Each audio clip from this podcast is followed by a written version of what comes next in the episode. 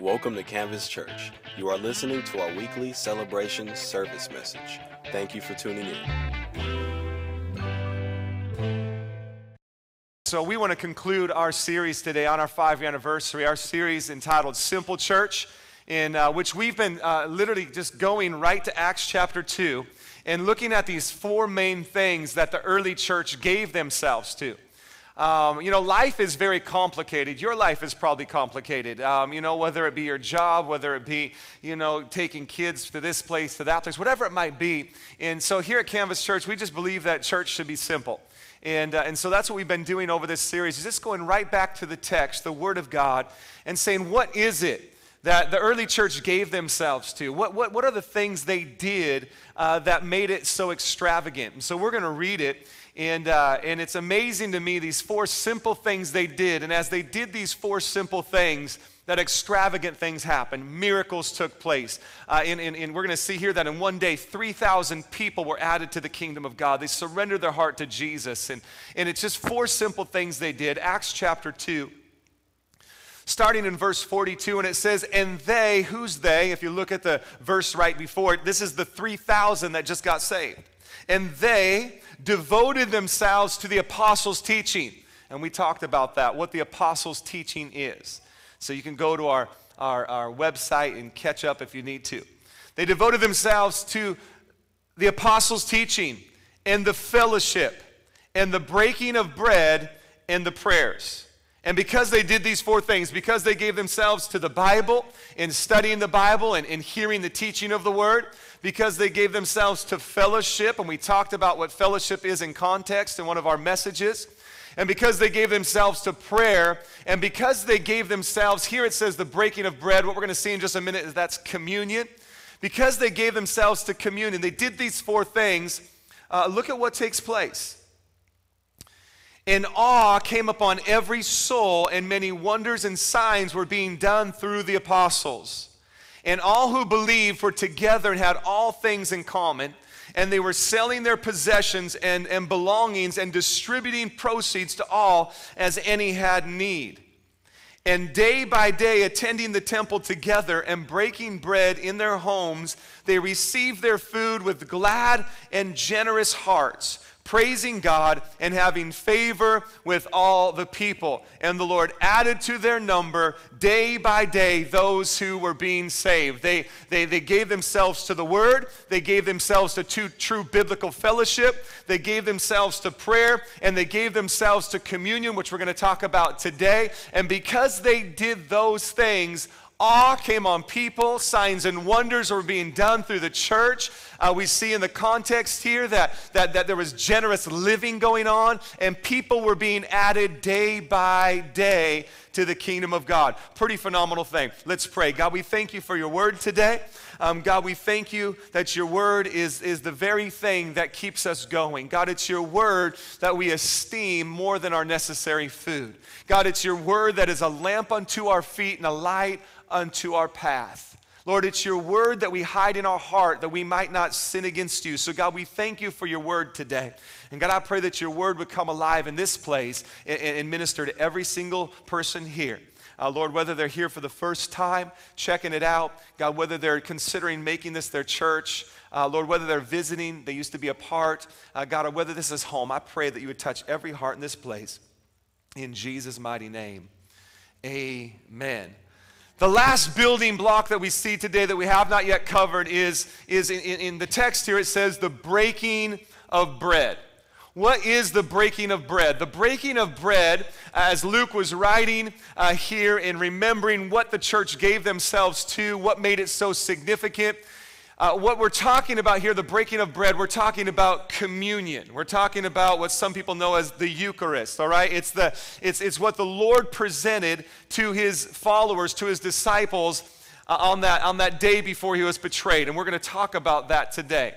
Uh, communion, what is communion? You, maybe you've been to a service, a church service, and, uh, and so they have communion time. Someone will share a verse, and it's all about remembering Jesus and uh, the ushers will come by and they'll pass the little trays and there'll be these little cups of, of, of juice and some of you are like just hoping it's actual wine come on somebody and you know and you, the little tray comes by and you grab the little cup of juice and the little the little piece of bread and, and you look at that and you wonder how long it's been in the package on the shelf. Y'all know what i'm talking about okay? And you get that and then we talk about jesus and we talk about his body that was broken. We talk about his blood that was poured out and, and this represents that. And, and we do this and we remember him. And this is exactly what luke is talking about in acts chapter 2 He's saying, hey, these are the things we need to devote ourselves to. We need to devote ourselves to the apostles' teaching, getting into the Word of God. We need to devote ourselves to true biblical fellowship that pushes us on in the things of God. And we need to devote ourselves to praying and seeking God. But there's something else here. We need to devote ourselves to communion. We need to devote ourselves to this, this thing that, that we remember Jesus and the work that he has done. We remember his grace. We remember his goodness. We remember how, because of Jesus, you and I can have life today. We remember how he takes something broke and he takes something messed up and he takes something busted, and all of a sudden he does something and it turns out to be a masterpiece. We remember the work of Jesus. We remember his life. We remember his death. We remember his burial. And we remember his resurrection. And because of that, jacked up people, come on, can do extraordinary things. All right? And we remember that. There's this old saying that, that goes like this God still draws straight lines with crooked sticks. And I want you to know something that, man, I said it earlier, but the fact that God is drawing a picture called Canvas Church with the people He's using, come on, you need to know my step. with the people He's using is an absolute miracle, including myself. But God does something through the work of Jesus, and we need to remember the work of Jesus, and we need to remember what He has done in our life. Are you with me this morning?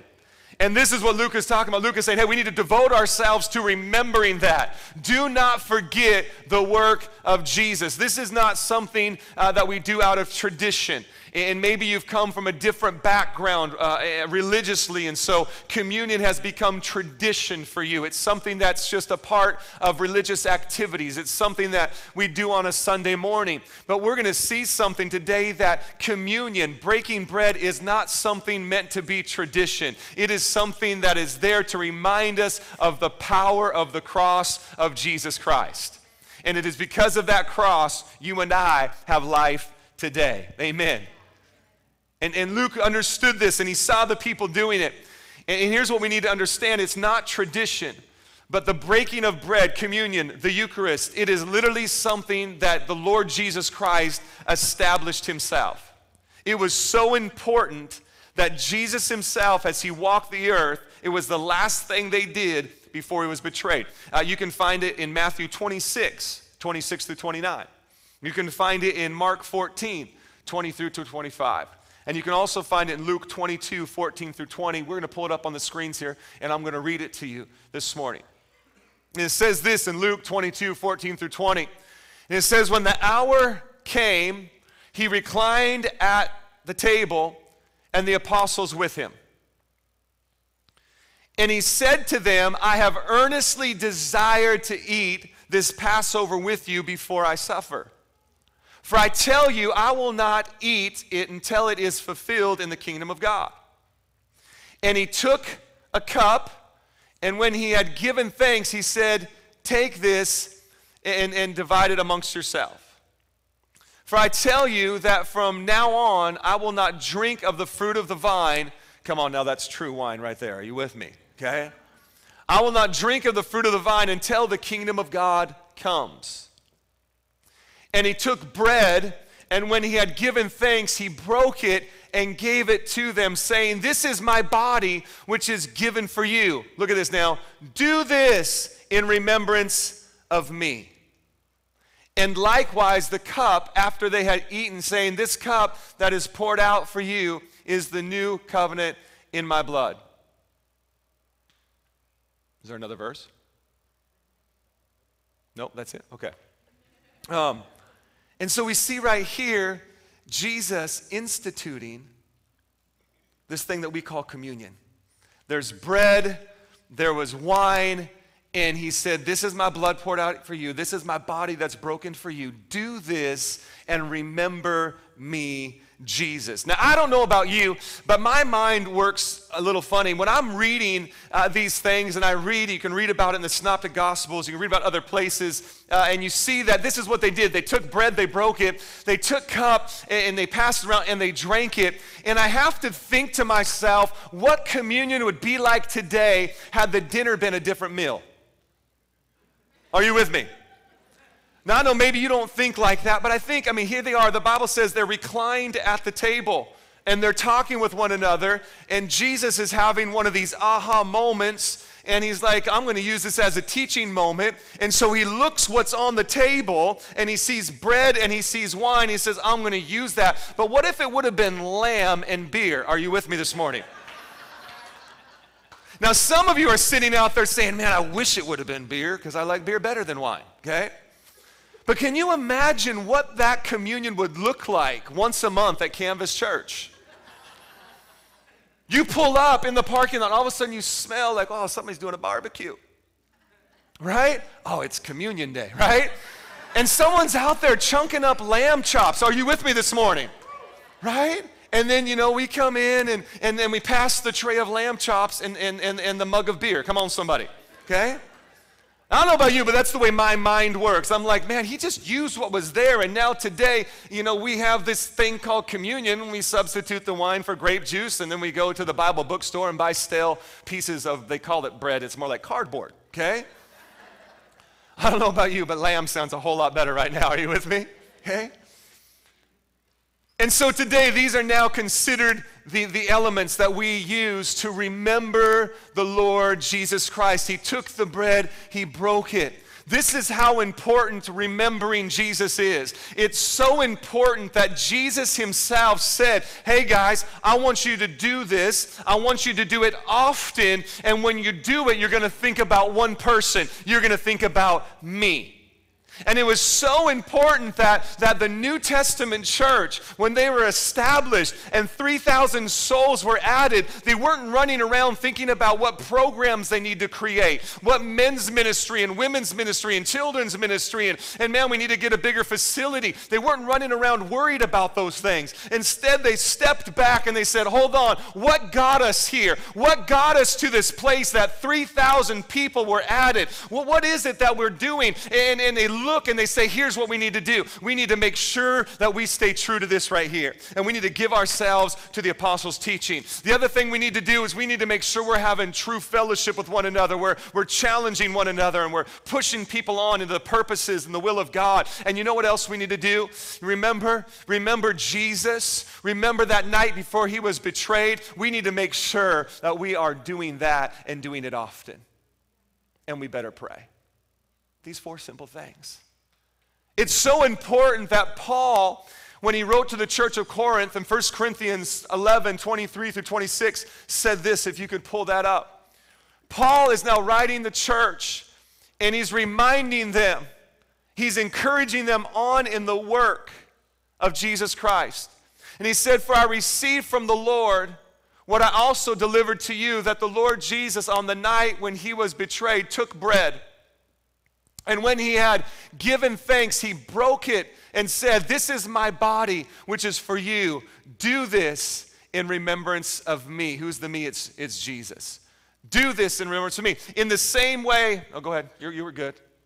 in the same way, also, he took the cup after supper, saying, This cup is the new covenant in my blood. Do this as often as you drink in remembrance of me, Jesus. For as often as you eat this bread, and drink the cup, you proclaim the Lord's death until he comes. Do this in remembrance of Jesus Christ. Remember Jesus. Why, ladies and gentlemen, would this be one of the things, as Luke is writing Acts, what we know as Acts chapter 2 now, why would this be one of the things that he says, guys, we got to devote ourselves to it? Because when you remember Jesus, you remember the work of Jesus. And when you remember the work of Jesus, it reminds us that what he did is global. That what Jesus did is global. That what he did is working around the world. Listen to the, the, the I'm just going to give you paraphrase some of these. John 3:16. What does it say? For God so loved the world. And we've talked about that verse before. That God loved the world so much, he so loved the world. We've talked about the people that, that, that are in, so in love with things before. You, you're, you're so in love that you will do anything. And he so loved the world that he gave his only son, Jesus, that whoever would believe in him would have everlasting life. Luke 19:10. Jesus came to seek and save the lost. That's global. He came to seek and save the lost. Well, Pat, Ben, what's so important about remembering that it's global? What's so important about that thought? came to seek and save the lost. What's so important about that is this, ladies and gentlemen, is it's global. That he actually came to save your boss. He came to save your neighbors. He came to save the guy that you just cut off on the freeway and waved at with one finger. on the way to church. Come on, somebody.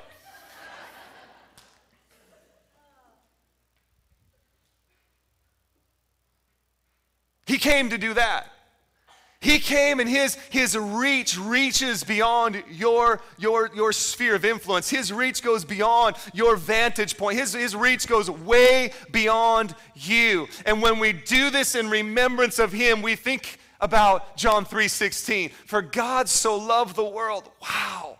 He loves the world. And the impact that he has had worldwide and still having worldwide today. As often as you do this, do this in remembrance of me that he came and he died for my boss, he died for my coworkers, he died for my neighbors, he died for the people that we have difficulty getting along with. That Jesus came to save them. And one of my favorites in 1 Timothy that Christ came to save sinners. Christ came to save sinners. Do this in remembrance of me. Guys, this is so important. We got to give up. There's one of these four things we got to give ourselves to. It's communion. What is that all about? You got to remember Jesus. Why? Because when you remember Jesus, you remember that Christ came to save sinners. The very thing that qualified Jesus to come to the earth and die on the cross was the fact that you and me were sinners.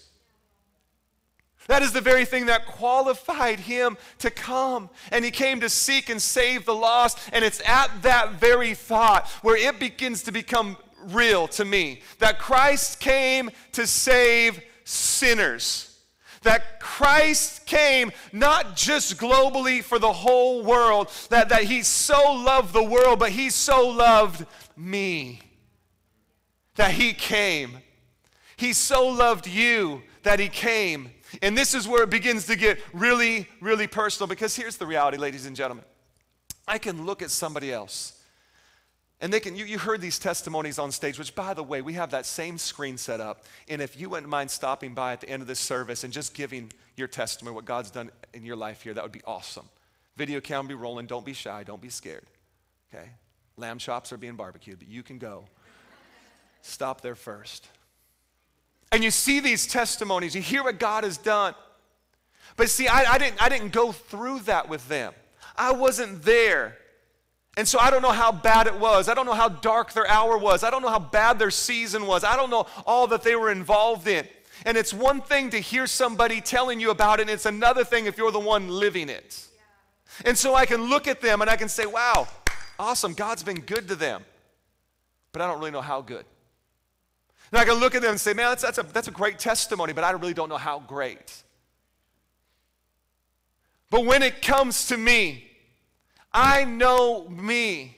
And I know the darkness of my life. I know the skeletons in my closet. I know the junk in my trunk. Come on, somebody. I know And so when I read this verse and I see in 1 Timothy that Christ came to save sinners, it begins to get real personal real quick. And it's not hard for me at that moment to begin to remember Jesus and to begin to remember the work that he has done. Because this, ladies and gentlemen, is a common theme throughout all of scriptures. And Paul knew this. I want to read this scripture to you if I can, and we're going to wrap it up here in just a few minutes because we got goodies out there and food trucks and lamb stuff. I love this passage. Paul understood, which is why he probably encouraged the church at Corinth so strongly do communion. Remember Jesus. 1 Timothy chapter 1 verse 12. it says this, I thank him who has given me strength, Christ Jesus our Lord, because he judged me faithful appointing me to serve. Though formerly I was a blasphemer, persecutor, an insolent opponent, but I received mercy because I had accepted ignorantly in unbelief. And the grace of our Lord overflowed for me with the faith and love that are in Christ Jesus. The saying is trustworthy and deserving of full acceptance that Christ Jesus came into the world to save sinners. Amen. Listen to what he says of whom I am the foremost. Paul says, I am the worst of the worst of sinners. And so when I encourage you to do communion, when I'm telling the church at Corinth, Paul, to, to, to do this, he's doing it from this frame of reference. I know the power of the cross. I know what Jesus has done for me. But I receive mercy for this reason that in me, as the foremost, Jesus Christ might display his perfect patience, amen, as an example to those who were to believe in him for eternal life. Listen, but I received mercy for this reason that in me, as the foremost, Jesus Christ might display his perfect patience as an example Paul understood that old thought that God draws straight lines with crooked sticks. So much so that he says, Man, I'm the, I'm the, I'm the crookedest stick out there. But God has chosen to show and display his glory in and through me. And this theme is throughout all of Scripture. You think about a man named Abraham in the Old, in the Old Testament. Abraham, and you, and you think probably about the highlights of his life. And you think about how awesome, man, and he was a really wealthy guy. And man, he, you know, Father Abraham had many sons, and many sons had Father Abraham, and I am one of them, and so are you. So let's just praise the Lord. Right arm. Yeah, you, if you've been in church for a while, you know what I'm talking about, right? Hey, if you've ever been to a children's ministry, you know, right? Okay, it's, it's like, it's aerobics in church. But do you know that he, he, he lied and sold his own wife out to protect himself? So, some dude thought his wife was hot. Came to him and said, Hey, you know, who, who's that? Oh, that's my sister. True story, it's in the Bible. He was willing to give up his own wife to protect his own skin. He needs to watch our Man Up series.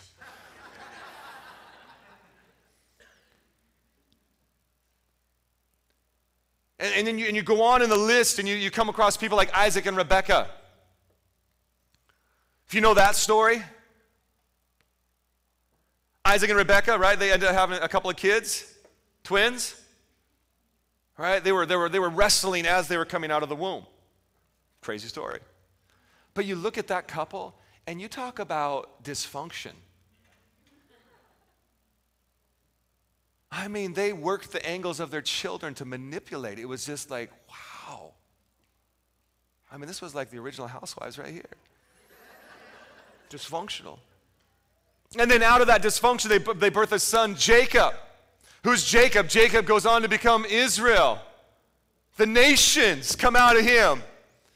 And, and you look at his life, and he was a deceiver, a manipulator, a liar, a cheater. And you would think as the story goes on in the Bible that it gets better. But then you have somebody like David. Y'all know King David, right? The Bible says David was a man after God's own heart. And you think you can just be like, finally, someone that's normal.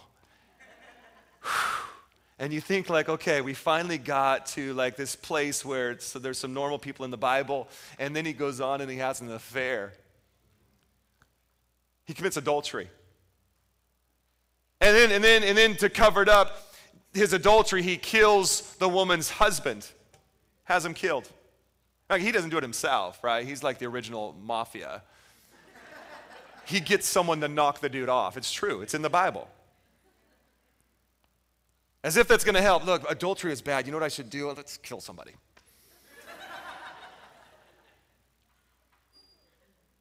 and this is a man after God's own heart. And if he's a man after God's own heart, I have to ask, man, what's in store for me? Because if somebody after God's own heart was an adulterer and a murderer, but known as one of the best kings ever, what? And then we get to the New Testament, we think, okay, wipe the slate clean, this is going to get good. And then you read about the people Jesus himself walking the earth chose. Peter, for example. What's his deal? Jesus, I will go with you anywhere, even if it's to the grave. And then Jesus gets led away. And I don't know who that dude is. uh, we were best buds like three days ago, but I don't know who he is now. Right? And then you read on, and you get to the book of Acts, and, and then there's this, this Paul dude that's now writing to the church of Corinth about remembering Jesus. And he's writing, and if you look at the backstory on this, guys, he puts Charles Manson to, to shame. It's true. His sole intent in life was killing all the Christians. And then he's riding a donkey I like the way the, the, the, King James original doesn't say donkey, it uses another word. Starts with A, ends with two S's. My wife won't let me stay on stage, so I'll quote it. It says ass. And it says, she won't let me say it on stage, so I got to quote it. Are you with me? Okay? And it says he gets knocked off. Has this encounter with Jesus or with, with the Lord. And in that encounter, man, everything changes so much so that he goes from mass murderer to like the best pen pal any of us have. he writes two thirds of the New Testament. The guy was like on like steroids or something. He was just like, I got another letter, put me in prison, you know?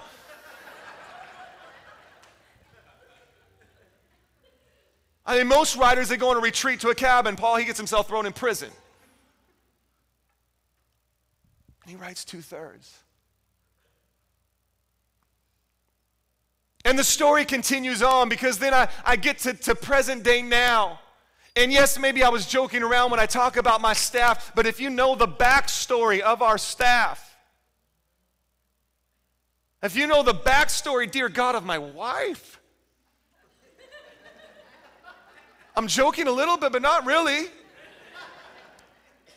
I mean, the fact that she could find an amazing husband like myself, it just, it,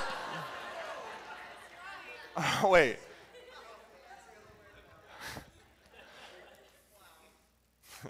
It's a joke. Sort of. Um,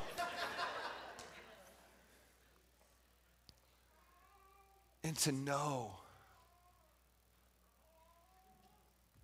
that Christ came to save sinners. And that is me.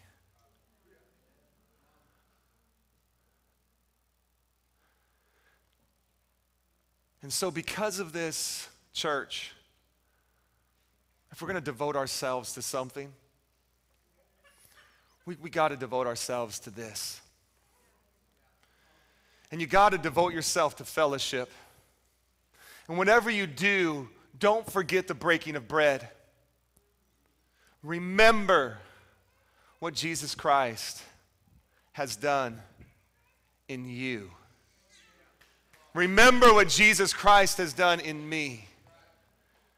And when you remember that, you realize this at your five year anniversary. There's a lot more me's out there. There's a lot more crooked sticks out there. There's a lot more jacked up, messed up people out there. There's a lot more people out there that God wants to use to draw straight lines. And you look at them and you think, I don't know about that one. God said, No, I want that one. Because there's really nothing that special about taking a perfectly straight edge stick and drawing a straight line. But when you pull yourself back from the picture for a moment and you see the tools that God has in His hands, you say, Wow, God, you're amazing. How you created Canvas Church out of that, I have no clue. God, you're amazing. God, how you're reaching the city of San Diego using those people, I, I don't get it. But that's not just for Canvas Church. If you could pull yourself back and look at every tool that God uses, including your own life, you would say, God, wow. Wow. God, that's impressive. Now, listen to me. I'm not talking about God not taking sin out of humanity. He does that. He takes sin out of our life. He does that. But see, there's too many people that have come to Jesus. Jesus has forgiven of them their sins. They're sin free, but there's too many of them They're sitting back like, well, well, I, I don't know. I just got I to wait till I know a little bit more of the word. I just got to wait until I, I don't know, like I get around some more Christian friends. I just got to wait until maybe I pray a few more decades. I just got to wait until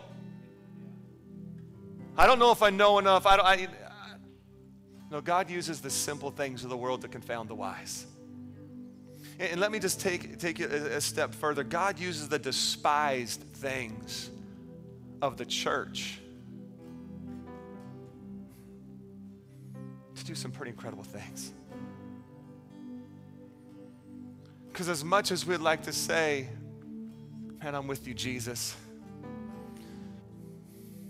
Man looks on the outward, but Jesus, you look on the inward. I'm looking on the inward with you. We don't. We look at crooked sticks and we say, I don't know if this is going to happen.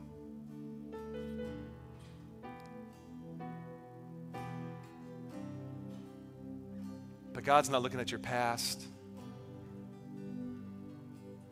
God's looking at the work He's doing right now, presently in you. And He sees a future that is bigger than you. And so, as Canvas Church, I believe the next five years is going to blow these last five years out of the water. Matter of fact, the next 12 months is going to blow these last five years out of the water.